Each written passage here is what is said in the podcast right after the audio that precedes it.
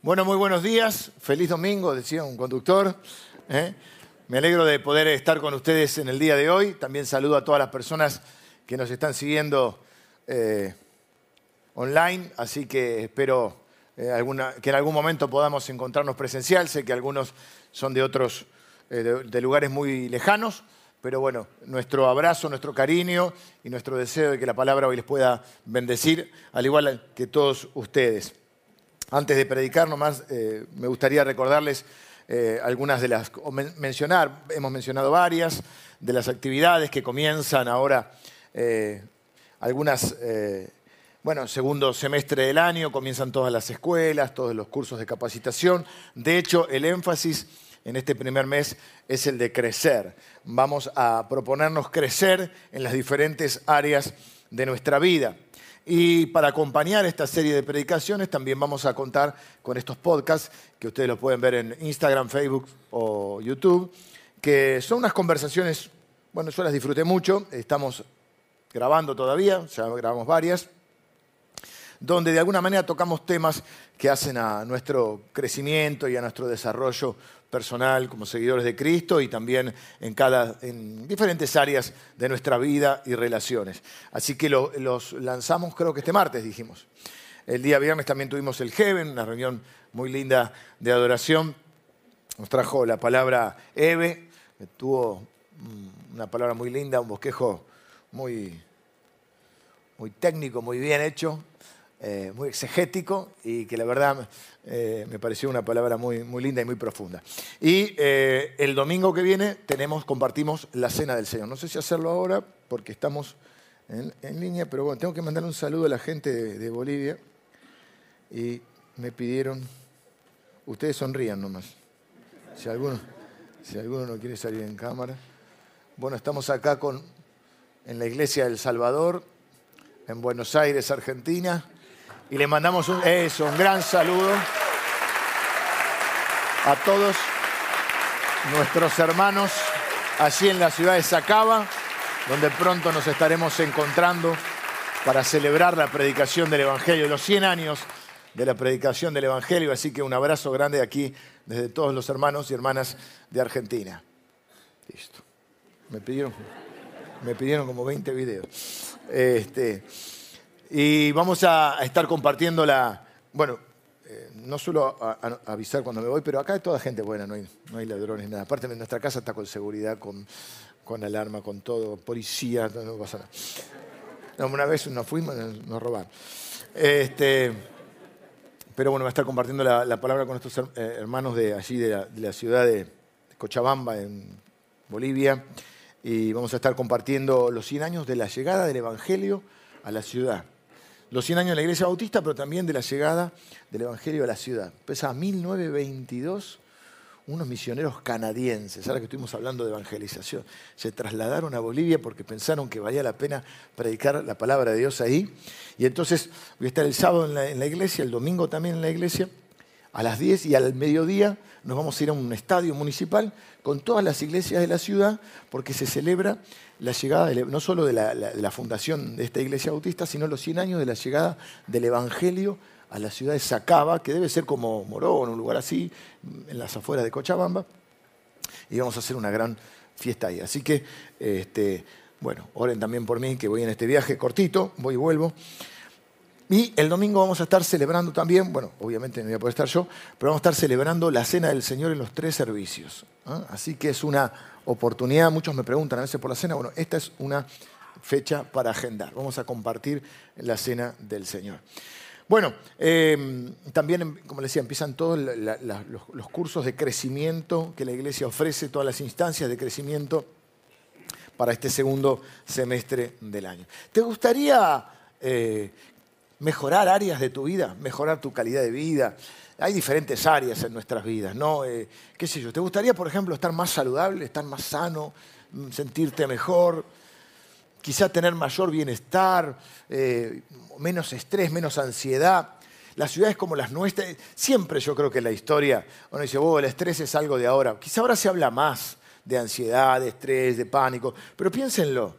¿eh? Una, una historia eh, de, este mundo donde ha habido nada más y nada menos que dos guerras mundiales. ¿Ustedes piensan que la gente no estaba estresada? Tiempos anteriores todavía, eh, gente estresada porque cada día tenías que salir a ver qué ibas a comer ese día. O porque no tenías abrigo, no tenías sustento. Bueno, ahora son tiempos muy complicados también para nuestro país. Yo estoy viendo algunas cosas que en la diaria con personas que me llaman la atención y, veo eso. Y a eso se le suma el vivir en una ciudad, eh, esto que le llamamos el AMBA, ¿no? que es mm, ciudad de Buenos Aires y, todo el Gran Buenos Aires, donde realmente cuando salís un poquito y vas a alguna ciudad, nosotros llamamos el interior, a la gente no le gusta mucho que le digan el interior, pero vas a otra ciudad un poco más lejana, ves que se vive de otra manera. Los ritmos son otros. No sabes por qué estás apurado. Ahora estás de vacaciones y estás apurado igual. Estás vas a ir a comprar una comida y estás apurado que te atiendan, ¿viste? Rápido. Y la gente tiene otro ritmo, mucho mejor. Nosotros vivimos en un ritmo que no está muy sano, que digamos. Que tú y yo estamos locos, Lucas. Eh, el tránsito, mi amigo taxista, el tránsito en Buenos Aires todo te lleva, no sabes salir, a qué hora ya tenés que salir cuando tenés una reunión importante y no podés llegar tarde, tenés que salir pensando, después tenés que estar, por ahí te sobran 40 minutos, tomás un café, pero no sabés qué puede pasar. Y todo eso genera un, estrés. ¿Cómo tener un mejor bienestar? Quizás quisieras sentirte más cerca de Dios, estás, sos un seguidor, una seguidora de Cristo, pero sentís que tu vida está estancada en un punto y, como que te gustaría escuchar más la voz de Dios o poder sentir más su presencia o poder sentirte más guiado o a veces te frustran como a mí que eh, espero cambios en mi vida y, y tardan, cambios que debería hacer yo. Dios hace lo que yo no puedo hacer, no va a hacer lo que yo tengo que hacer. Y a veces tropiezo con la misma piedra y digo, ¿cómo puede ser? ¿Te gustaría mejorar tus relaciones con las personas? Hay cosas a veces de nuestra personalidad que nos, hay que decirlo, nos afean o nos dificultan las relaciones con los demás. A veces luchamos, podemos luchar con diferentes cosas. Podemos luchar con el egoísmo. Es raro una persona egoísta que pueda estar teniendo buenas relaciones. En cambio, fíjate que una persona generosa siempre va a estar rodeada de gente. Eh, quizá te cuesta la escucha. Eso de hablar mucho y eso hace que, que no tengas empatía y entonces te cueste profundizar ciertos lazos. Te cuenta alguien que, que, está pasando un mal momento, que vas a operar y vos le contás tu operación de hace 20 años atrás. No le importa. Está sufriendo ahí. Empatía. Las buenas cosas no llegan solas a nuestras vidas. Tenemos que ser intencionales. Hace un tiempo ¿Viste esos reels de Instagram que vas tic, tic, tic? Y me gustó una española que decía, los sueños no se cumplen, los sueños se trabajan, los sueños se estudian. Yo le agregaría, los sueños se levantan temprano, los sueños se esfuerzan, se logran. No llegan, el único lugar donde los sueños se hacen realidad, sí es en Magic Kingdom, en Disney fuera de Disney, los sueños no se hacen realidad. Los sueños se trabajan, se cumplen, se llevan a cabo. A veces confundimos desear con decidir. Esto se remonta a muchas cosas, entre ellas un momento, una corriente, que también hubo un libro incluso, que hablaba de que bueno, el universo conspira a tu favor y si vos lo deseas mucho, te va a venir como por arte de magia. Ah, se trasladó incluso dentro del cristianismo a que si vos orás mucho por algo, o si vos decías mucho algo, te viene así como. No es así. Por supuesto, hemos hablado de la oración más de un mes, así que no vamos a negar el poder de la oración. No estoy diciendo eso, pero estoy diciendo que hay que trabajar sobre ciertas cosas, identificar las oportunidades y aprovecharlas fijarse metas, algunas metas, y comprometerte a trabajar con ellas. ¿Cuántas veces nos ponemos metas? Siempre al principio de año esto, ¿no? Esas grandes, este año estudio inglés, este año bajo de peso, este año voy al gimnasio, este, este, este año cambio de trabajo. Y ya estamos en julio, terminó julio. ¿Viste que es así? A mí a veces me parece que este año se me hizo un poquito más largo igual, por algunas otras cosas. Pero a veces si no llegas a esta pero che, si hace, te parece que hace un mes estaba brindando por, fin de año. Y va pasando el tiempo. Y a veces está la frustración del que espera y las cosas no llegan. Fuimos creados para ser como Jesús, Él es nuestro modelo, lo vimos en la oración, que Él era nuestro modelo de oración, y también es nuestro modelo de crecimiento. Y yo pensaba, si el propio Dios mismo encarnado tuvo que pasar un proceso de crecimiento, ¿cómo nosotros no vamos a, pensar que, que lo necesitamos? Jesús siendo Dios, siendo hombre y siendo Dios, se encarna, no llega como rey, llega como bebé y tiene que aprender y pasa un proceso de preparación y de desarrollo y de crecimiento de 30 años. A veces hicimos dos discipulados y ya creemos que somos teólogos. No estoy de acuerdo con el teólogo. ¿Qué hiciste? A veces uno, a veces dos. 30 años Jesús preparándose para solo desarrollar el ministerio tres años.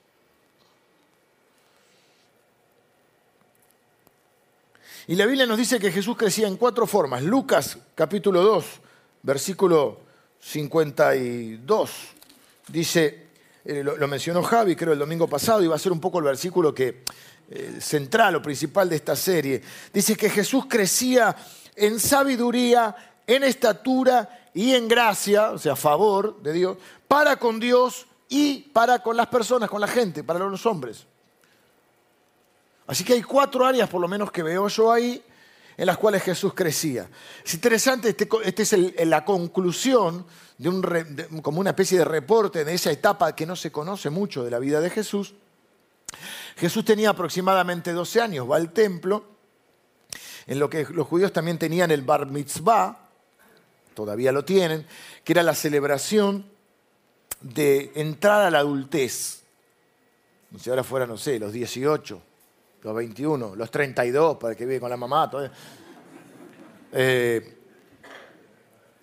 el, 15 de las chicas, de alguna manera debe tener ese, no, no lo tengo muy claro, pero el 15 creo que es esa idea de, bueno, la nena está entrando a ser una mujer, los tiempos han cambiado también, 12 años hoy es, distinto, pero bueno, creo que tiene que ver con el desarrollo y todo eso. Eh, en algunas eh, series de época, eh, que hemos visto algunas series, por ejemplo, me recuerdo alguna serie española donde hay en ciertas esferas de la sociedad, sobre todo en la alta sociedad, había un momento, la chica un poco más grande, que como que se la presentaba en sociedad también con una fiesta, medio tipo así. Jesús va al templo, también había un contexto de fiestas judías, van a Jerusalén, donde hacían las fiestas, Jesús era de Nazaret, y en medio de eso se queda hablando con los maestros de la, escritura, los fariseos, los, eh, que sabían la ley, eh, había levitas, había sacerdotes, y se les pierde, entre tanta gente se les pierde a los padres. Los padres se preocupan, no tenían para mandarle un WhatsApp, no tenían esa aplicación que podés saber, encontrar dónde están tus, tus familiares, hasta no hace mucho. Bueno, hace un poco. Tu mamá te decía, avísame dónde está. Y un, buscando un, teléfono público, esos naranjas. Y un cospel que nos encontramos. Bueno, cumplí como 60 cuando dije eso, ¿no? 52 nomás tengo. Comunicarte. Entonces les pierden, los padres se angustian. Lo encuentran ahí eh, eh, escuchando y hablando y aprendiendo con los maestros de la ley. Y, y, Jesús se, sorprende, tiene 12 años. Es maduro, pero es un, es un joven de 12 años. Y dice, no sabían que en los negocios de mi padre me es necesario estar. Sí, está bien, le dicen los padres, pero vuelve a casa. Y vuelve 18 años más a casa. Y aprende la sujeción también a sus padres, que yo creo que después le sirvió, porque todo lo que aprendemos sirve. Cuando vimos la serie sobre la oración, en el Getsemaní o en Juan 17, cuando él se sujeta al Padre, a pesar de que su voluntad era otra. Dices que se haga tu voluntad. Son cosas que fueron aprendiendo, fue aprendiendo. Aprendió el oficio de carpintero, aprendió la palabra como para eh, eh, poder transformarse en ese maestro de la palabra. Y al igual que Jesús, vos podés crecer en estas cuatro áreas, en otras áreas más también. Vamos a poner estas cuatro grandes áreas. Intelectualmente, crecía en sabiduría. Podés crecer físicamente. Algunos están creciendo, depende para dónde creces. Los chicos pueden crecer en altura, Algunos estamos creciendo en volumen. Pero no me refiero tanto a crecer en este punto porque algunos ya no quieren crecer. Porque ya crecer sería envejecer. Lo que queremos es estar bien, crecer en salud, sentirnos mejor. Es muy importante el cuerpo que Dios nos ha dado. Primero porque es el templo de Dios. El Espíritu de Dios habita en nosotros. Segundo porque necesitamos el cuerpo para vivir a pleno y aún para servir a Dios. Yo me doy cuenta que cuando estoy cansado, estoy menos lúcido. De por sí, una gran lucidez no hay. Pero, por ejemplo, los sábados trato de, eh, si, hay alguna cena con algún hermano, este viernes fuimos con unos hermanos, a veces aprovechamos para conocer algunos de ustedes que no tenemos tanto la posibilidad, no nos inviten todos, esperen, eh, eh, nosotros estamos dispuestos siempre, a veces me dicen, yo, nosotros vamos, pero tenemos que organizarnos. Los sábados trato de, no acostarme tan tarde, porque me doy cuenta que si no, el domingo me cuesta más. Es más, la unción de Dios es sobre el cuerpo. El Espíritu del Señor está sobre mí, me ungió Dios. Hay gente que se quiere tomar la unción, beber la unción. Está equivocado. Unción viene de un ungüento. Un ungüento es algo que vos te pones, como el bronceador o un aceite en realidad. No te lo tomás, no te bebés la unción. La unción es sobre tu cuerpo. Necesitas el cuerpo, necesitas salud. Área intelectual, área física, área espiritual, donde un pequeño cambio hace una gran diferencia. Cuando vos sos fuerte espiritualmente, eso repercute en tus emociones, en tu mente, en tu forma de pensar. ¿Mm? Cuando decimos crecer en la fe, por ejemplo. Hasta, el, hasta, hasta, hasta tu bienestar físico, porque todo está conectado. Y la cuarta área es el área relacional, que también está relacionada con las emociones, valga la redundancia, pero es el área de crecer en tus relaciones. Jesús crecía en sabiduría, en estatura y en favor o en gracia para con Dios y para con la gente. Una de las cosas que podemos hacer para crecer importante es, dijimos, ser intencionales, fijarnos metas. Si no te fijas metas, si no sabes para dónde querés ir o a dónde querés llegar, no importa qué camino vayas a tomar. Una meta de tu crecimiento intelectual, no dejes de aprender. No te vuelvas, diría mi esposa, psicopedagoga, no te vuelvas un adulto disfuncional. No volvemos, pero eh, luchémosla, contrarrestémosla. Es cuando pensás que ya no podés aprender. Cuando alguien te está enseñando algo y, vos querés contar lo tuyo. O cuando, me acuerdo a veces en los grupos bíblicos, dice, lo importante es que hablemos todo. No, lo importante no es que hablemos todo. Eso es que en una, en una, en una en una comida eh, informal o en un debate. Si en una clase lo importante es que aprendamos, no que hablemos todos. Muy fuerte eso. Tal vez es un libro. A mí leer, por ejemplo, es algo... Borges decía, uno no llega a ser lo que es por lo que escribe, sino por lo que lee.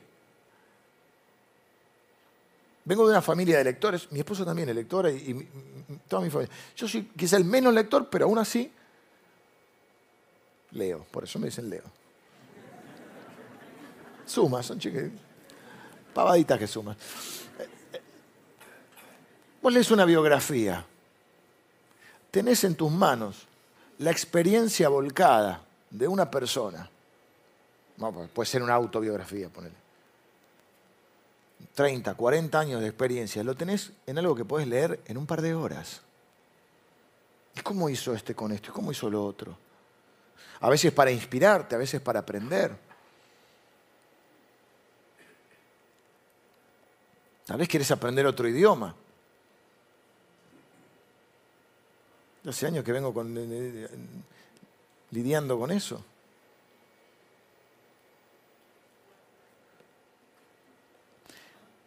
Hablar con alguien, a mí me gustó tener siempre amigos más grandes. Una característica, no sé por qué, pero me gustaba. Creo que es por eso, porque me gustaba aprender. Y entonces, eh, a veces pueden ser más grandes en edad, a veces pueden ser eh, mayores en, desarrollo de un área. Quizá tiene tu misma edad o menos edad que vos, pero que yo puedo, tomar, puedo hablar, en mi caso, puedo hablar con, con un, pastor, un predicador que yo considero que puedo admirar o, o, porque me gusta cómo lo hace o cómo está desarrollando la tarea, independientemente de la edad que tenga. Obviamente la edad trae una experiencia y aprovechar esa experiencia. Tenés hijos chiquitos y ves que alguien tiene hijos más grandes y te gusta cómo los crió. Un día lo invitas a comer, tomarnos un café, sacás el tema. Tenés hijos adolescentes, estás lidiando en alguna, en alguna circunstancia y decís, mira los hijos, eso no, se convirtieron en hombres de bien, personas de bien. A mí me gustaría eh, tener aprender. Un mentor, lo que se llama un mentor. Ah, estás comenzando un negocio, un emprendimiento, hubo algunos talleres de emprendimiento. a ver, ¿cómo hizo? Es el libro de, me acuerdo que me dijo, leyó el libro de Steve Jobs, es que, eh, ¿cómo empezó en un garage? Fíjate una meta de crecimiento integral. No, pongas metas súper grandes porque después no, no las cumplís y te desaniman. Son pasos que vas dando, vas creciendo paso a paso. Fíjate una meta para el crecimiento físico, en este caso decimos crecimiento, pero estamos hablando del desarrollo de uno, ¿no? del desarrollo de la salud. Dios quiere que estés bien y que tengas una buena calidad de vida. Además, que lo honres con tu cuerpo, porque es, templo del Espíritu, como decía un, predicador. Algunos tienen templo, algunos tienen catedrales. Pero no importa. No es solo una cuestión de aspecto, es una cuestión de salud. ¿Qué podrías hacer para mejorar tu salud? Pequeños hábitos. No digas, voy a salir mañana, me anoto en el gimnasio los lunes, corro 20 kilos. Empieza con. Quizás puedes empezar por descansar mejor. Ordenar tus horarios y acostarte un poco mejor. Quizás podés mejorar un poco tu alimentación. Hay, cosas que tenés que dejar, o por lo menos espaciar. Mi hermano hace unos panchos que son tremendos, la hermana acá dos cuadras, ustedes pasan por ahí, lo saludan, le pagan el pancho, no se lo pide. ¿eh? Pancho así, papa, pero todo en su justa medida. Quizá podés comer mejor. O ponerte ciertos, yo creo que se los dije. Yo puedo estar sin comer horas, horas, pero de repente, por ejemplo, si hay empanadas, ¿viste? Empanadas empiezan, ¿cuántas te comes? Vos, tío Cacho, ¿cuántas te comí? Yo tres de jamón y queso. Después, te comiste cuatro. Esta era mía. ¿Viste que empiezan? ¿Esta de qué es? Nomás no sé, no me sé la empanada ahí. Esta de carne. Y todos somos, ¿viste? Ah, yo tres. Vos te comés seis y me comiste la mía. Entonces yo como soy culposo, ya cuando estoy ahí, en un momento, yo podría comer todas. No siento que me sacio la pizza, las empanadas, las tortas fritas de mi suegro. Podría comer. En un momento decimos, vamos a poner la meta, tres. Más que una meta, un límite. media, me cargan, me como media. Factura, también la factura también. Pero este, entonces digo, media. después me como la media, después a los cinco minutos me como la otra media. ¿Qué puedes hacer para mejorar tu salud? Metas realistas. Voy a salir a caminar. No empieces con Rocky, ¿viste? Jogging gris. yo me acuerdo cuando salió la película. pero no, no la fue la primera, fue como la cuatro. La que peleaba con el ruso. Justo la vi en la costa. Al día siguiente en la playa estaban todos. ¿Qué hábitos podés modificar? ¿Alguna caminata, por ejemplo? Empezar por caminar. Si no te vas a lesionar el primer día, me tiró, me tiró, vas a jugar fútbol. Las, Empezaba por algo así. La otra vez fuimos a caminar con Lili hace un par de semanas, la semana pasada, o anterior, y un día caminamos un montón. Estaba lindo el día, estábamos en un lugar lindo, y, y se nos ocurrieron un montón de ideas, de cosas para la iglesia. Siempre pensamos en ustedes en cosas que podemos hacer y mejorar. Te oxigena. Estás con la computadora tirado en el sillón, ahí, quedas así. También puede ser abandonar un hábito nocivo. No abandones el pancho, pero poco. Hay, hay cosas que vos ya sabés que te hacen mal, uno se va conociendo. Quizá a otro no le hace mal, a vos sí. Fíjate una meta de crecimiento espiritual. Lo mismo, no empieces con voy a leer la Biblia en un año. Bueno, si, si, si, si le pones garra, sí. Yo Gente cercana a mía, yo admiro eso. Pa, no, porque la voy a leer en tres meses. Bueno, perfecto. Pero si no, no quizás no es tu característica decir, pero bueno, pero mirá lo que te digo. Total, no se escucha nadie. Proponete empezar el día con una oración, que ores todos los días. Mira, nada más que eso. Una pequeña, un pequeño cambio puede hacer una gran diferencia. Porque vos empezás el día y cuando oras, no solo orás, estás tomando conciencia de que sos un hijo una hija de Dios y que ese día querés honrar a Dios. Entonces cuando el día se pone más heavy con algunas cosas, probablemente esa oración vuelva a tu cabeza. Señor, yo hoy oré diciendo, yo quiero hoy traer honor a tu, reino. Como yo digo, llevar en alto el apellido de Dios. Somos de esta familia. entonces cuando, viste, cuando hay circunstancias en el día donde podés pegar un tropezón, vos tenés la conciencia de, que, de, quién sos. Un versículo, querés tu sabiduría espiritual, un proverbio por día. No mata a nadie. Hoy vamos a mencionar algunos. El que come, el que, el que cuide la higuera comerá de ella. Mejor es un bocado seco y en paz ¿eh? que una casa llena de, provisiones y de contiendas. Ah, bueno. Y lo pensás. Quizá nunca leíste la historia completa de Jesús, la vida de Jesús, leete un evangelio. Mateo, Marcos, Lucas o Juan. Yo iría por Lucas. Quizá nunca leíste, quizás hace poquito que estás en el camino del Señor y la Biblia mucho es medio difícil, agarraste, la voy a leer, y agarraste Deuteronomio y te complicaste. Y números y la genealogía, es levítico. Y no, no, empezá por ejemplo por un, evangelio, empezá por hay unas cartas que escribieron los apóstoles. Empezá, por ejemplo, por la primera carta de Juan, que dice Primera Juan. Esa es una carta para comenzar, ¿eh? la carta del amor, de sentirte un hijo de Dios. ¿Te gusta más algo más, más poderoso? Efesios. No arranques con Romano porque ah, es, tremenda Romano. Pero podés arrancar. Podés anotarte en un curso bíblico. Hay un montón de eh, de instancias que la iglesia te ofrece. Quizá nunca hiciste un discipulado, que no tiene que ver con tanto con, conocer teología, sino con vida cristiana. Un pequeño cambio en esta área puede ser un, gran cambio en tu vida.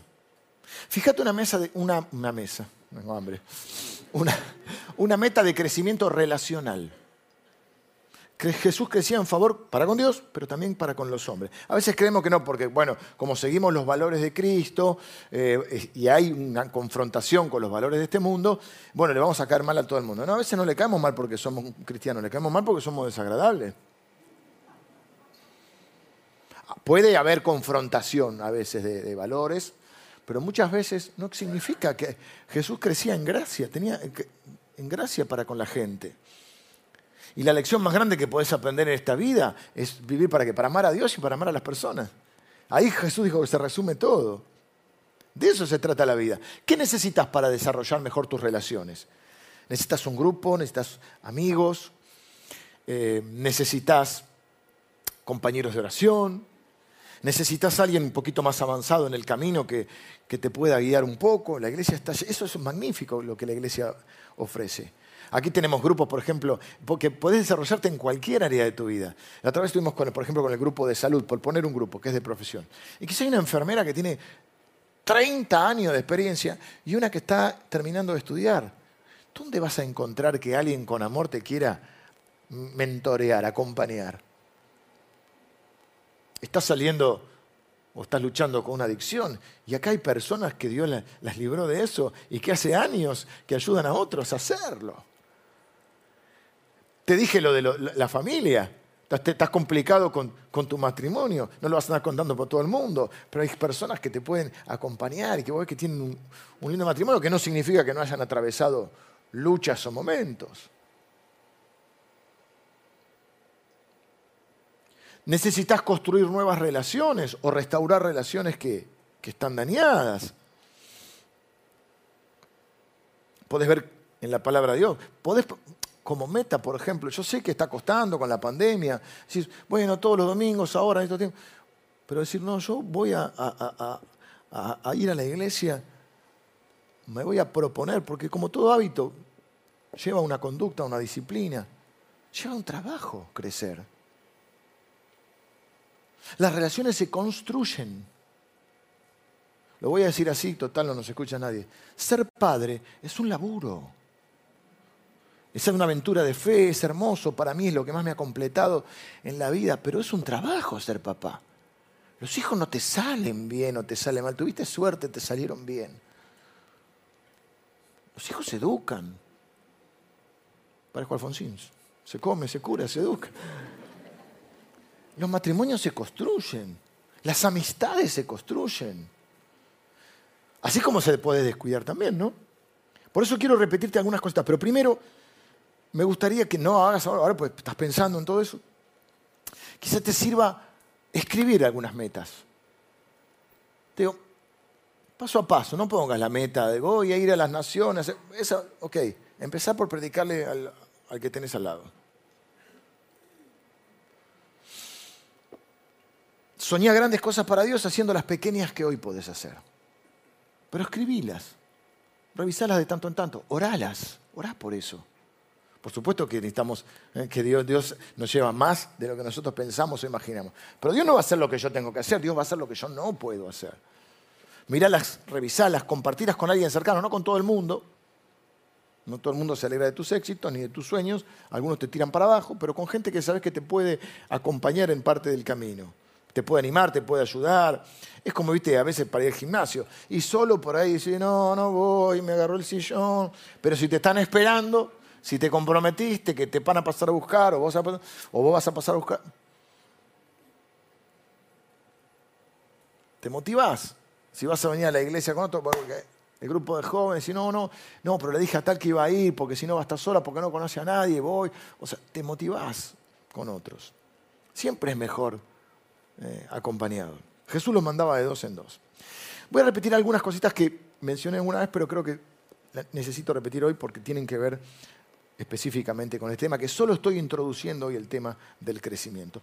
No te desanimes por los pequeños comienzos, porque los, los comienzos suelen ser pequeños. La Biblia dice, no menosprecies los pequeños comienzos. En Lucas 13, capítulos 18 al 21, Pastor Javi el domingo pasado predicó acerca de la parábola de la semilla de mostaza que llega a ser árbol y en sus ramas eh, brinda refugio a los pájaros y es una bendición para los demás, porque no es solo lo que haces, sino en qué te convertís. Y yo quiero ser un árbol que le dé sombra a mis hijos, quiero ser un árbol que le dé sombra a esta congregación que amo, quiero ser una bendición para las personas que Dios ponga en mi camino, en lo que me voy a convertir. Pero esa semilla era pequeña, es un proceso, es una semilla que dice la Biblia también que la, semilla de mostaza es la, más, es una hortaliza en realidad, que se transforma en un árbol, se hace árbol. Parte lo hace Dios, parte lo hace uno. Pero en realidad está en el contexto de esa parábola de otra parábola continua, porque Jesús dice, ¿a qué compararé el reino de Dios? Lucas 13, 18 al 21, ¿a qué compararé el reino de Dios? O sea, ya no estamos hablando de la semilla, ya no estamos hablando de la levadura, estamos hablando del reino de Dios, de una dinámica que hay en el reino de Dios. Y nosotros pertenecemos al reino de Dios. Entonces esa dinámica va en nuestra vida. ¿Y cuál es esa dinámica? Que se va de lo pequeño a lo grande. Rara vez empieza por lo grande. Y eso es lo que sucede en el reino de Dios. Jesús no vino como rey, vino como un bebé. Y hoy es el rey de reyes, exaltado, con autoridad en los cielos, en la tierra y debajo de la tierra, un nombre sobre todo nombre. La iglesia de Cristo no empezó con miles de millones de personas en el mundo. Empezó con Jesús, con 12, que después fueron 70, que después fueron algunos más, y en el aposento alto no eran más de 120 cuando fue derramado el Espíritu Santo.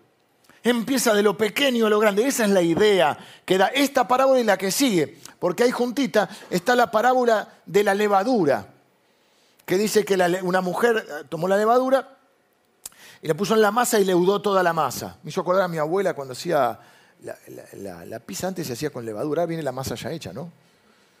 Pues esa, que hace vos está buena, esos bollos, los bollos para pizza. esa no puedo comer 500. Exagerado. Me hizo acordar eso, es lo que hace. Y las dos parábolas nos dan la misma idea, la dinámica del reino de Dios. ¿Cuál es la idea principal? Empieza como algo pequeño y termina como algo grande. Y así funciona el reino de Dios. Y así también funciona nuestra vida. En general, salvo que seas el hijo del dueño, vos no empezás como el dueño de una empresa. Vos no empezás como el gerente. Vos decís, no quiero trabajo, no consigo trabajo, puedes buscar de gerente. No, y bueno, no te van a contratar. No empezás como la estrella del equipo. No empezás como maestro, empezás como alumno. Son pequeños comienzos.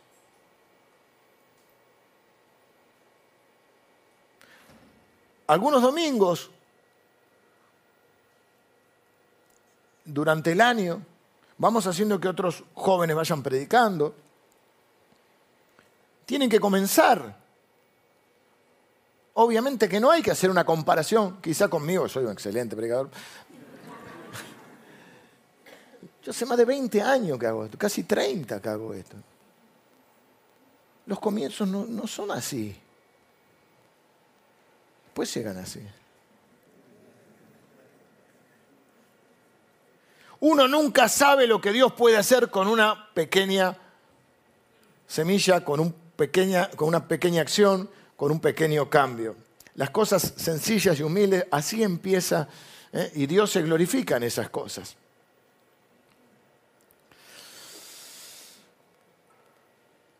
Ojo acá, quiero decirte esto. No sé si todo, pero lo que vos alimentes va a crecer. Y lo que no alimentes no va a crecer. Lo conté, pero lo tengo que volver a contar porque es el mejor ejemplo que encuentro el abuelo que le dice al nieto, ya algunos lo saben de memoria, no importa. El público se renueva y aparte yo ya soy grande, así que tengo que repetir las cosas. Me dice, dos lobos viven dentro tuyo y pelean.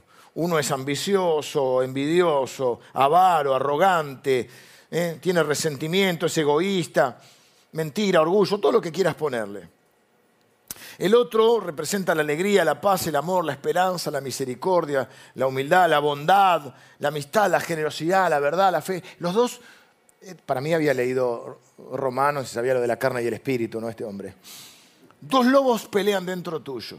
El nieto le dice, ¿cuál de ellos va a ganar? El abuelo le dice, va a ganar aquel que alimentes más.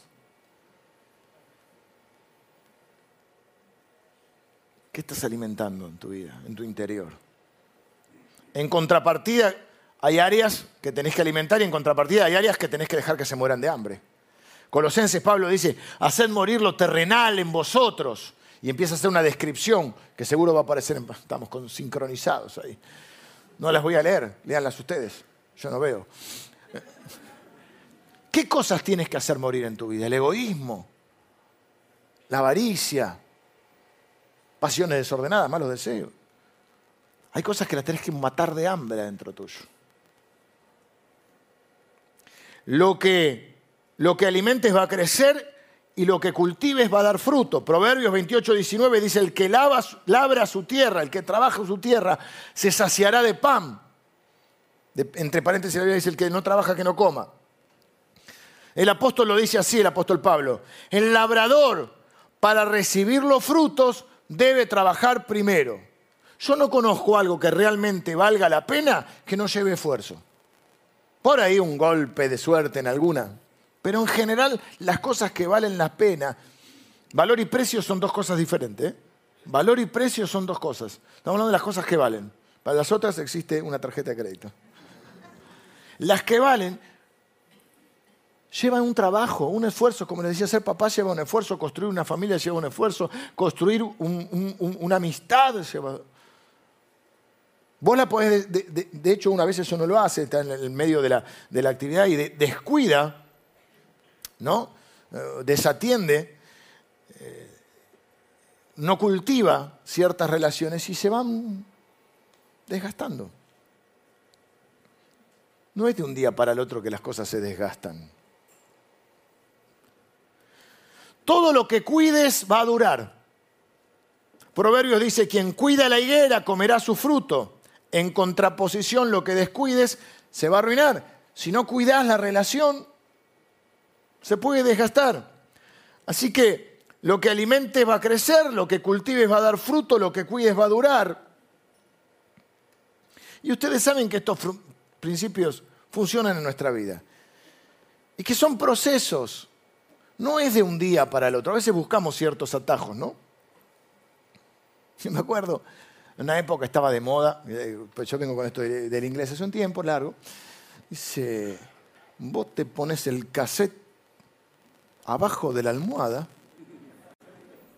te vas a dormir y vas aprendiendo inglés. Yo dije, chao. Eureka. Mato dos pájaros de un tío. Dormir, me gusta. Aprender inglés, que voy a ir a la clase a estudiar el verbo to be, el reporte de speech. No, me duermo, pongo el cassette y no funciona. No funciona. Si vos te tomás esta pastillita, podés comer todos los hidratos de carbono, no sé si la viste esa. Ah, te comés y quedás como esa chica y vos decís, vos decís. Primero no pasa de los 25, segundo tiene, debe tener Photoshop, no puede tener. Y con esa pastillita ella come todo eso. No me vio comer a mí. Pero vos comes todos los hidratos de carbono y la harina no te... Nos gustan esos cambios, pero no es así, ni para lo bueno ni para lo malo. Hace dos meses que está en el trabajo y dice, no, ¿cómo no me aumentan el sueldo? Hace dos meses que está. Lo malo tampoco.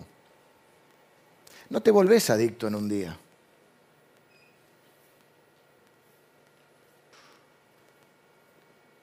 No entras en una crisis matrimonial en un día. Salvo algún caso muy puntual que puede haber injusticia, no perdes el trabajo en un día.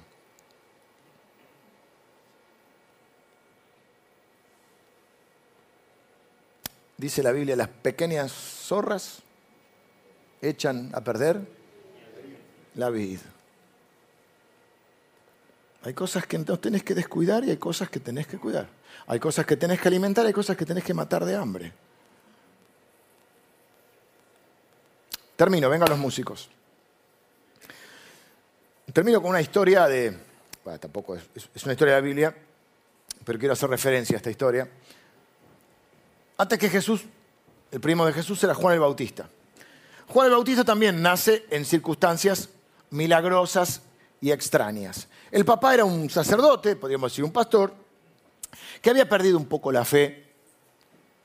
Sobre todo, había perdido la fe en poder ser padre.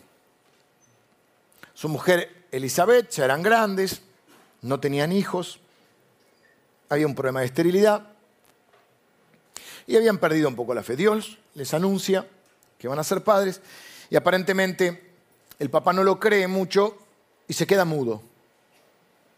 Todo el embarazo mudo. Hasta que en un momento le preguntan, ¿cómo querés llamarlo? ¿Qué nombre querés ponerle? Se ve que no le entendían. Por los gestos, entonces escribe en una, en una tablet, iba a decir, imagínate. En una pizarra habrá escrito, escribe Juan. Cuando escribe el nombre, recupera el habla. Como era un pueblo pequeño, esta noticia eh, conmocionó, digamos, a, todo el barrio, iba a decir yo, a todo el pueblo, ¿viste? Y, todo el contexto, ¿no? Que había quedado embarazado, que sabían que eran estériles, que eran grandes, que el hombre perdió el habla, que recuperó el habla, todo esto. Y entonces dice, todos los que oían la historia, las guardaban en su corazón diciendo, o preguntándose, mejor dicho, ¿quién pues será este niño? Dice, y la mano del Señor está con él. ¿Quién pues será este niño? Y si lo, leemos en la traducción de la, la NBI, que es la nueva traducción viviente, hace una pregunta parecida. ¿Qué llegará a ser este niño? Porque la mano del Señor lo protegía. ¿Qué será de él? ¿En qué se convertirá? Y yo creo que esa es la pregunta final de esto. ¿Por qué no estamos hablando tanto de hacer, aunque hay que hacer algunas cosas, ponernos algunas metas, sino que el, el producto final es, ¿en quién te vas a convertir? ¿quién vas a ser? Así como le preguntaban o se preguntaban ellos acerca de Juan, ¿en quién se convertirá este niño? Uno se puede preguntar a sí mismo, ¿en quién me quiero convertir? Quizás haya personas hoy que digan, yo no estoy muy conforme como estoy hoy. Quizá odio mi trabajo, no me gusta. Quizá mis relaciones no están bien, me cuesta relacionarme, o hay algunas que, no todas, pero algunas relaciones no están bien. Quizá tengo estos problemas, aquellos otros problemas.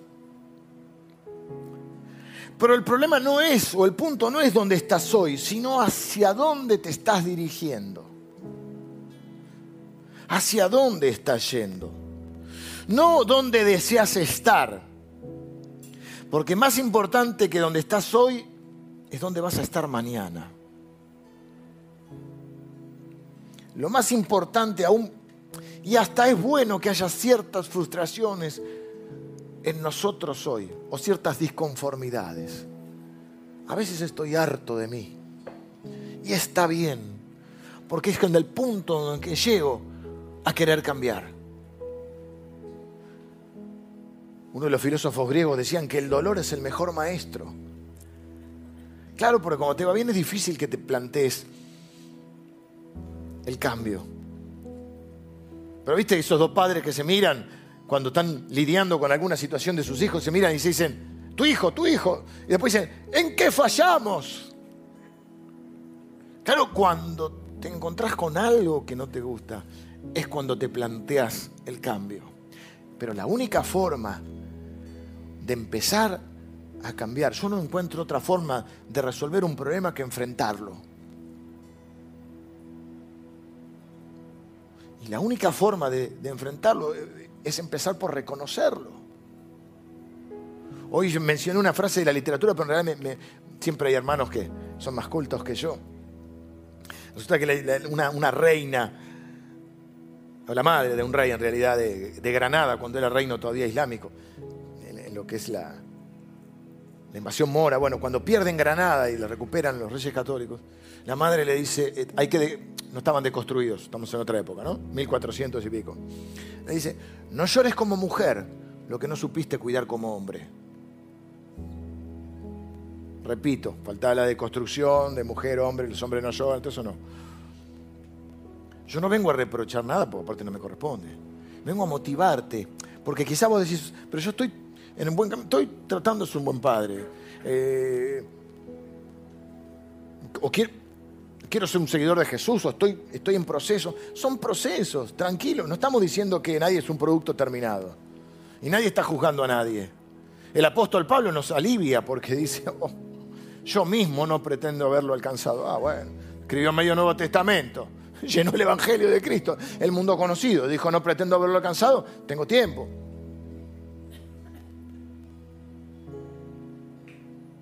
No digo que no seas un buen padre, una buena madre, un buen esposo. Digo que podés crecer más. Que hay más todavía para nosotros. ¿Por qué no convertirnos en lo que queremos ser en vez de convertirnos en alguien por accidente? Y no sabemos cómo llegamos hasta acá. Quiero convertirme en un mejor seguidor de Cristo, quiero ser un mejor esposo, un gran padre, un buen amigo un amigo leal. Quiero llegar a ser un líder que valga la pena seguir.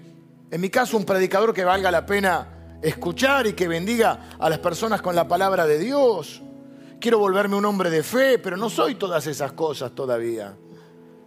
Quizá algunas sí, un poco, otras no. Estoy, estoy creciendo.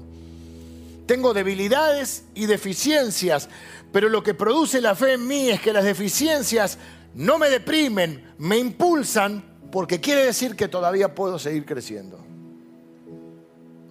Mi objetivo no es la perfección, es la progresión. Y estoy confiado que, que, aquel que comenzó la buena obra en mí la va a terminar. Pero yo tengo que hacer mi parte. El crecimiento lo da Dios, pero hay alguien que siembra y hay alguien que riega. No alcanza solo con desear, hay que decidir y ser consecuente porque lleva tiempo. Porque Dios te salva un día, pero la conversión es un proceso. Y en la vida todo suele ser proceso. No es Jesucristo llame ya. Son procesos. Pero lo bueno es que la Biblia dice que el que comenzó el buen proceso lo va a completar.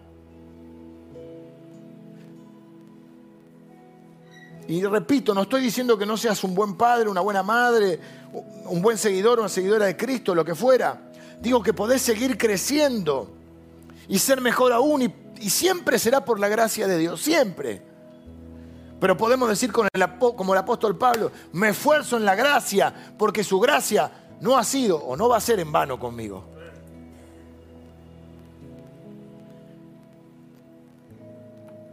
¿Cuáles son esas metas que podés ponerte para este año? O para lo que queda de este tiempo.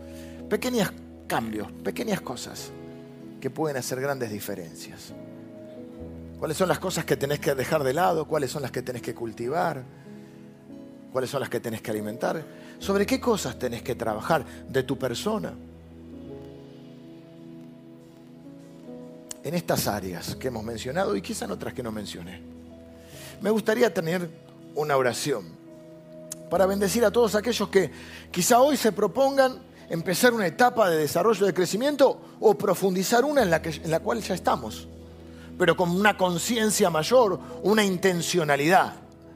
Porque recuerden, los sueños no se cumplen, los sueños se trabajan, los sueños se construyen, los sueños se estudian, los sueños se sacrifican, no sé si está bien la forma de decirlo, se esfuerzan, se hacen con esas cosas. Y Dios y su gracia que siempre será por su gracia, ha sido prometida y Dios cumple su palabra. Pero yo quiero ser un buen terreno ¿eh?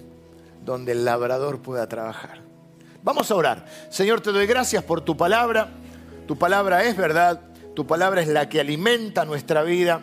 Es la que nos hace crecer, Señor, y estar sanos emocional, espiritualmente. Y aún eso repercute también en nuestras relaciones y repercute aún en nuestra salud física, emocional y espiritual. Señor, yo quiero bendecir a cada uno de mis hermanos y a cada una de mis hermanas, tanto aquellos que están presentes en este lugar como aquellos que nos siguen desde diferentes lugares a través de, de nuestra transmisión, Señor, para bendecir a todas aquellas personas que quieren entrar en ese proceso, Señor, en ese proceso donde, donde Vamos a ver tu mano trabajando sobre nuestra vida, pero donde tenemos que poner nuestra parte. Señor, confiados en tu gracia, seguros en tus promesas, sabiendo que la buena obra, el buen proceso que empezaste en nosotros, vas a ser fiel en completarlo. Pero nosotros queremos ser esos seguidores, esas seguidoras fieles, que desean crecer para traer honor a tu reino y a tu nombre, para ser una bendición para las personas que se crucen en nuestros caminos. Para ser ese árbol que sigue echando ramas, para dar sombra, para dar refugio a quienes lo necesitan. Yo te doy gracias, Señor, porque te sembraste en nosotros y estás dando fruto. Señor, bendigo a cada persona que tiene no solo el deseo, sino la decisión de profundizar en su crecimiento espiritual, relacional, físico, emocional e intelectual, en cada área de nuestra vida, Señor, para traer honor y gloria a tu reino, para vivir esas vidas bendecidas, Señor, para que cuando nos toque dejar esta tierra, Señor, podamos hacerlo con la paz de saber que has terminado nuestra obra en ti. Nuestra obra, tu obra en nosotros, Señor. Bendigo a cada persona que está orando de esta manera, en el nombre de Jesús. Amén. Amén. Gracias.